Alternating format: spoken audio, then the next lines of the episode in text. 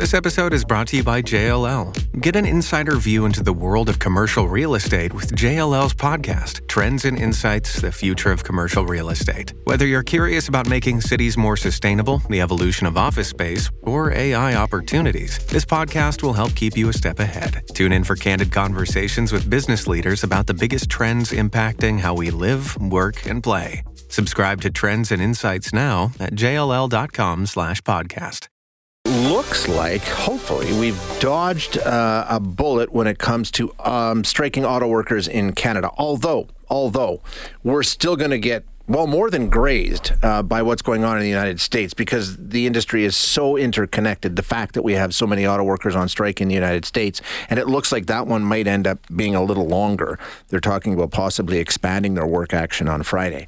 Um, that's going to have an impact on what happens in Canada. We've spoken with different analysts uh, so far this week, you know, just in terms of if you're waiting for a vehicle, good luck. You might have to wait a little bit longer for delivery um, because the Teamsters have said in solidarity they're not going to be delivering vehicles. And, and, and, you know, sometimes the parts that are made in Canada are shipped to the U.S. to put the vehicle together, vice versa. It's all so interconnected that what happens in the United States will undoubtedly have an impact on things that happen here in Canada. So we're not completely out of the woods, but at least we're not having Unifor take their workers out on strike in Canada. They, they reached a deal with Ford, and it's believed that that's going to set up a framework for their ongoing discussions with GM and Stellantis as well. So some good news there. But boy, seems like there's been a lot of labor issues lately, right? You're not going crazy. We have. We've seen a bunch of them. Um, labor peace at the auto sector, good news. Um, but we'll see. Um, and as we said, there's a long list. You got the Hollywood writers and actors. That's a big one people have talked about a lot. Doesn't seem like that one's getting closer to a resolution. The West Coast port workers, remember that when the port of Vancouver was shut down for two weeks? Um, earlier than that, back in the spring, we had the public sector walkout, right? Including Canada Revenue staff. WestJet pilots striked and ruined Sarah's vacation. You remember that over the May long weekend? Uh, there's been a lot of it. There's been a lot of it happening over the last few months. So why? W- what's the reason for it? We're going to speak with Barry Eidlin now and get his take on what's happening. Barry, thanks so much for joining us. Appreciate you being here today. Yeah, great to be here, Shay. I just wanted to clarify one thing before I proceed, and that's that the Unifor strike is not resolved. Um, right, fair enough. As a member-led organization, um, you know, the, the, there is a tentative agreement, but yep. that tentative agreement is subject to ratification by the membership. And if we think about what's been happening in recent months, I can think of at least four yes. cases of other uni- Unifor agreements where the members have actually rejected the tentative agreement. So Excellent that's not point. outside the realm of possibility. You are absolutely right. Yeah, we, we, we saw that happen. I mean, where it didn't even get to a vote with the port workers, right? Where the union decided they wouldn't even yeah. give it to the membership. So you're right.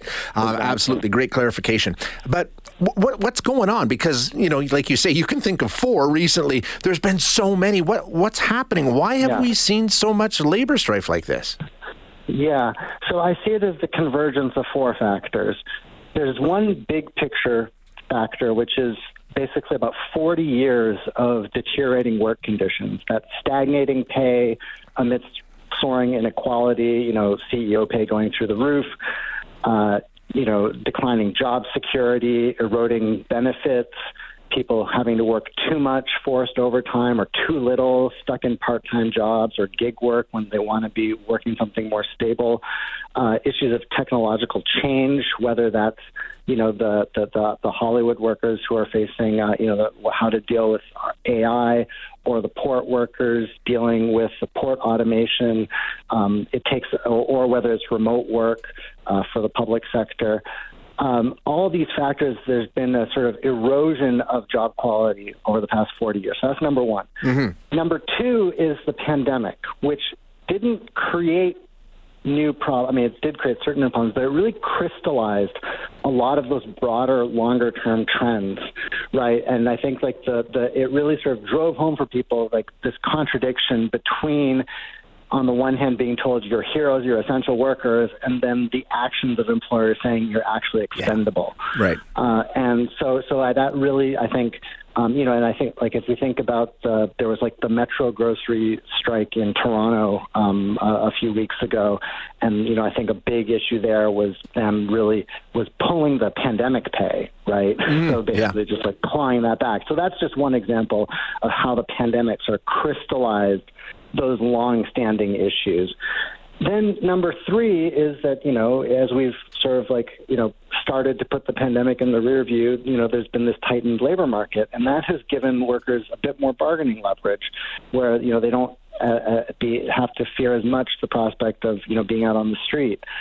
And then number four, tying it all together, is that there's a bit of a demonstration effect, right? So as one group goes out on strike and they win something, then that gets on other workers' radar yeah. in a way that it hasn't been in the in in the past 30 years. We really have not seen the strikes have sort of just disappeared for all intents and purposes in the past 30 years. And now this is coming back. And so the option of like, oh, I, I don't have to just suck this up. I could actually take action with my coworkers and, and do something about it becomes more of a reality for more groups. And so that's so you see it sort of taking off in a variety of different sectors. And, and so, I mean, some of those issues, like you say, are very, very long standing, you know, going back 40 years where we've seen, you know, stagnation of wages and all the rest of that stuff. Um, so why are you, I, I was reading some stuff this week saying that, you know, unions find themselves in a much better position. There's actually public support for unions higher than there used to be. That plays into it too, right? They, they've got more of a leg to stand Absolutely. on if they do take action. Yes. And the reason for that is related to what I, what we were just talking about earlier, because the issues at stake in these strikes are issues that affect huge swaths of Canadians far beyond the workers who are directly affected by the strike. And so when other workers see that the, the, these groups of workers going on strike uh, over these issues, saying, you know, we can't afford to buy the groceries we stock on the shelves, or you know, we're we're worried about, you know, being able, like, we we don't want management just be telling us like when and where we can show up and how much work we have to do. You know, we want to say in that. That resonates, and I think that that's really what lies behind this increase in support. So now, instead of the response from the public being, well, that's just some pampered group of workers Yeah. fighting for their little perks. Why should they have something that I don't have? Instead, it's flipped, and now it's like, oh, I want that too, right? And so, if and they're fighting for what I want too, so we're actually on the same page. Does that happen? Or maybe maybe we'll have to wait and see, Barry. But it, is it is it really an argument of you know a rising tide raises all boats? Like, can is that a reasonable assumption to make? Like, hey, if this union wins this concession, that means eventually I'm going to get it too. Well, it does have ripple effects, right? I mean, I think if you're, especially when you're talking about things like the auto sector, which really has a way of setting standards across broader labor markets, right? And so, if, as you have, you know, and and and so so these do have ripple effects.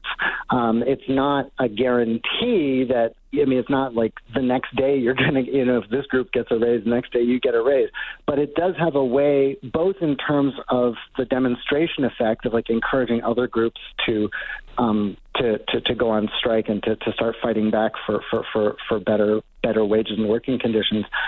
But also, as stand it, the, the way that you know when you have a more combative labor movement that's winning better agreements, that sets higher standards across the entire labor market.